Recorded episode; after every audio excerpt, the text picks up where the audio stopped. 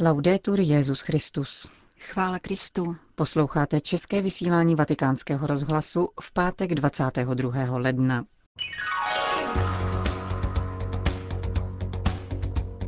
Když se biskup nemodlí, boží lid tím strádá, řekl papež František v dnešní ranní homílii. Dekret Kongregace pro svatořečení uznává martýrium sudeckého Němce otce Engelmara Anzeitiga. Kvalita víry není důvodem k neplatnosti manželského svazku, uvedl Petrův nástupce při audienci pro tribunál římské roty. To jsou hlavní témata našeho dnešního pořadu, kterým provázejí Jana Gruberová a Johana Bronková. Zprávy vatikánského rozhlasu. Vatikán. Úlohou biskupa je modlitba a hlásání Ježíšova z mrtvých stání. Pokud se biskup nemodlí a nehlásá evangelium, nýbrž se zabývá něčím jiným, boží lid trpí, prohlásil papež František v raním kázání. Dnešní evangelium vypráví o vyvolení dvanácti. Ježíš vybírá dvanáct apoštolů, aby byli s ním a aby je poslal kázat, s mocí vyhánět zlé duchy. Skupina dvanácti vyvolených jsou první biskupové, zdůraznil papež. A Matějovo vyvolení po Jidášově smrti bylo první biskupskou konsekrací v církvi. Podle Františka jsou biskupové pilíři církve, povolaní hlásat Ježíšovo zmrtvých vstání a svědčit o něm. My biskupové neseme zodpovědnost za toto svědectví. Máme dosvědčovat, že Ježíš Kristus žije, vstal z mrtvých, kráčí s námi, přináší nám spásu a vydal za nás život. Svědčit o Pánu Ježíši, který je naše naděje, stále nás přijímá a odpouští. Svědectví. Takový má být náš život.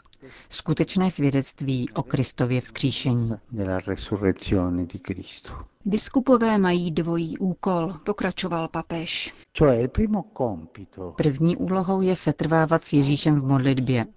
Prvořadým biskupovým úkolem není vytvářet pastorační plány, nikoli. Je to modlitba. Druhým úkolem je svědčit, tedy kázat. Zvěstovat spásu, kterou nám pán Ježíš přinesl. Nejsou to snadné úlohy, avšak právě tyto dva postoje podpírají církev jako silné nosné sloupy. Pokud se sloupy podlomí, protože se biskup nemodlí a nebo se modlí málo, zapomíná se modlit, nehlásá evangelium či se zabývá něčím jiným, ochabuje také církev a trpí. Boží lid strádá, protože sloupy jsou slabé.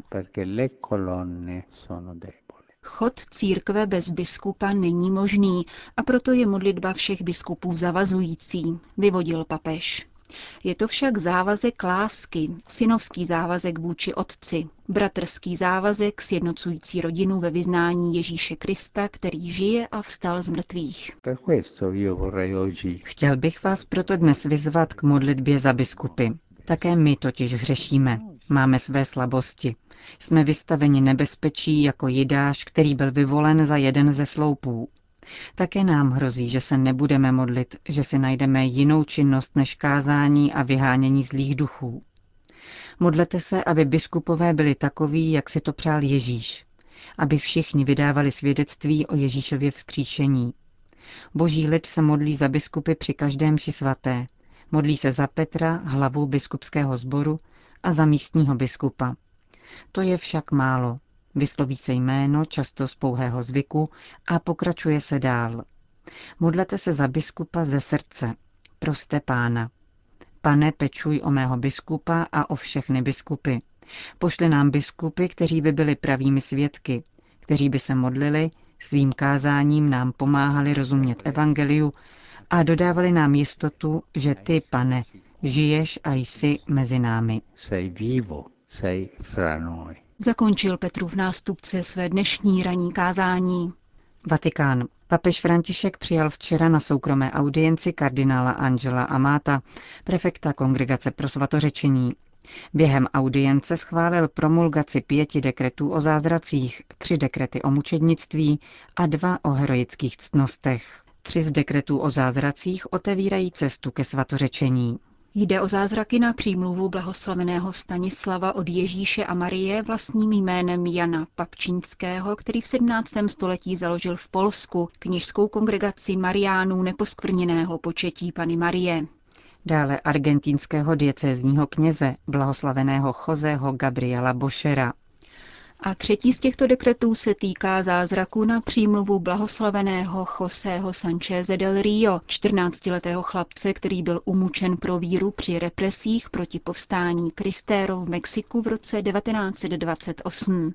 Další dva dekrety o zázracích otevírají cestu k blahořečení božího služebníka Francesca Maria Gréka, italského diecézního kněze a zakladatele kongregace malých sester pracovnic svatých srdcí a boží služebnice Elizabety Sanna, matky a vdovy ze Sardinie, členky Unie katolického apoštolátu založeného svatým Vincentem Palotym.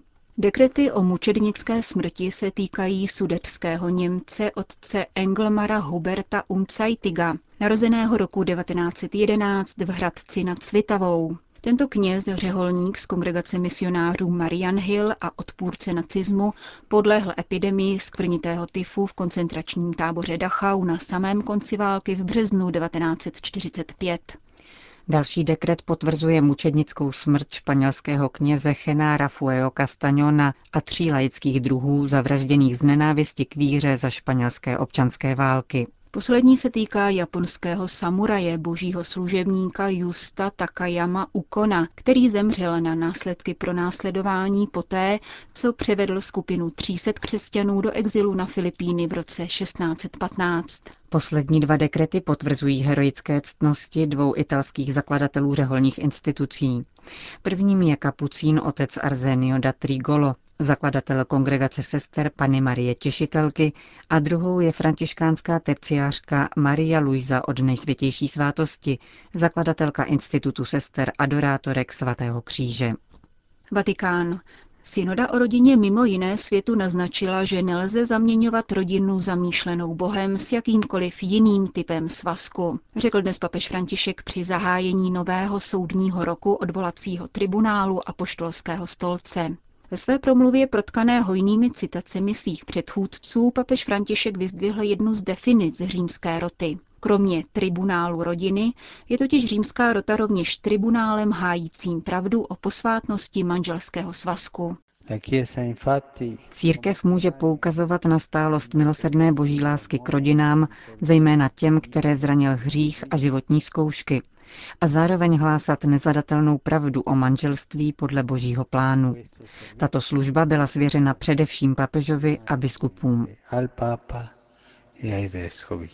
Stejný duchovní a pastorační postoj má zaujímat tribunál římské roty, který svou činností doprovází a podporuje toto dílo pravdy. Církev nicméně od jak živa věnuje zvláštní pozornost, péči a lásku rodině jako takové, dodal papež.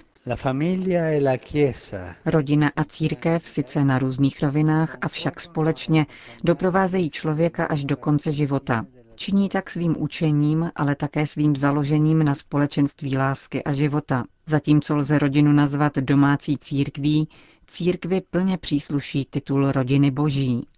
Rodinný duch je ustavující listinou církve.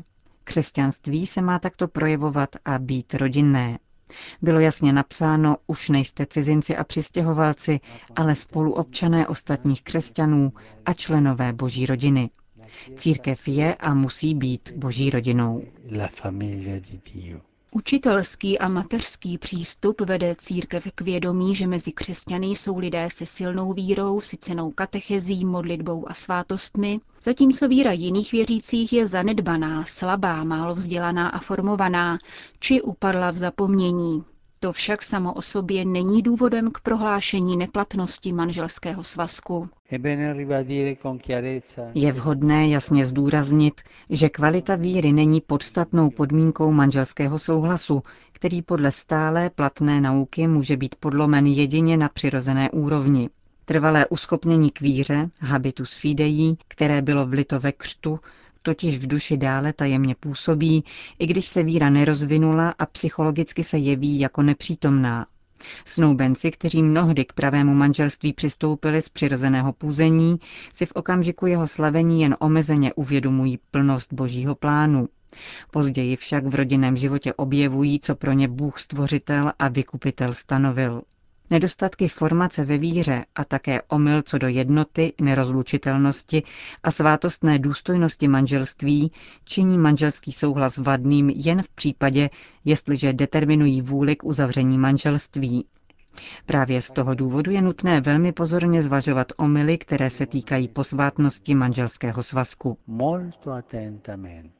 Doporučil svatý otec soudcům římské roty a doplnil. Manželství tudíž není ideálem pro několik vyvolených, nýbrž stavem, který v Kristově milosti mohou prožívat všichni pokřtění věřící. Příprava na tuto svátost se nicméně má stát jakýmsi druhým katechumenátem, jak si to ostatně přeje řada synodních otců, uzavíral papež.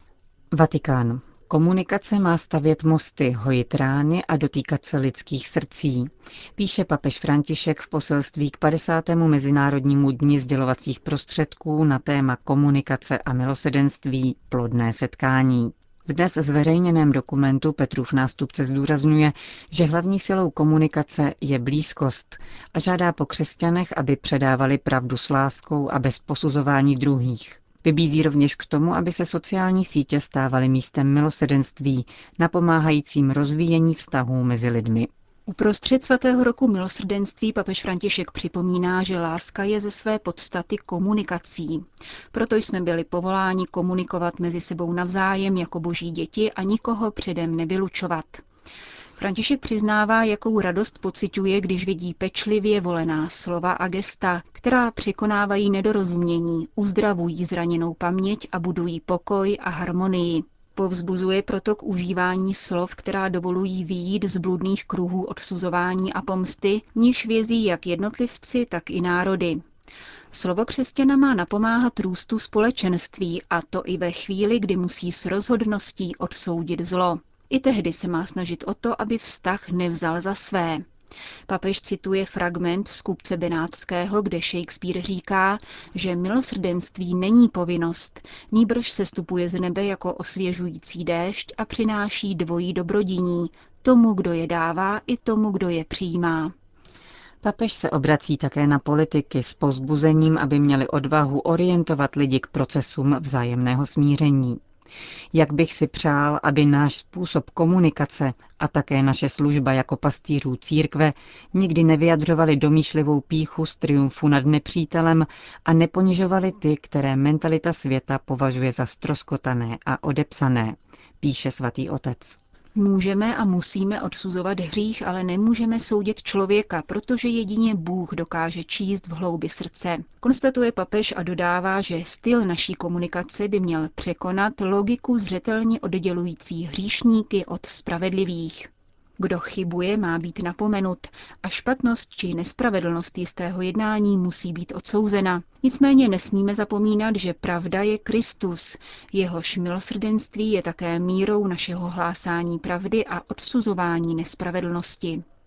Pravda má být proto vždy hlásána s láskou, jedině tak se lze totiž dotknout srdce nás, hříšníků, píše Petrův nástupce. Ve svém poselství k 50. Mezinárodnímu dni sdělovacích prostředků svatý otec dále povzbuzuje ke komunikaci, která je sdílením a dodává, že sdílení vyžaduje naslouchání a přijetí. Naslouchat je víc než slyšet, předpokládá totiž blízkost, sdílení pochyb a otazníků, zbavování se představ o své všemohoucnosti a pokorné dávání k dispozici svých schopností a darů ve službě obecnému dobru. Proto, podotýká papež František, naslouchat není nikdy snadné. V naslouchání dochází k jakémusi martýriu, obětování sebe samých, dodává. František se zastavuje také u nových komunikačních prostředků a konstatuje, že i ty mohou být plně lidské. O tom, zda je komunikace autentická či nikoli, totiž nerozhoduje technologie, nýbrž lidské srdce, píše papež. A na závěr schrnuje řečené v konstatování, že předávat milosrdenství v dnešním světě, který je rozdělený, roztříštěný a polarizovaný, znamená budovat dobrou, svobodnou a solidární blízkost mezi dětmi božími a bratřími v lidství. Končíme české vysílání vatikánského rozhlasu. Chvála Kristu. Laudetur Jezus Christus.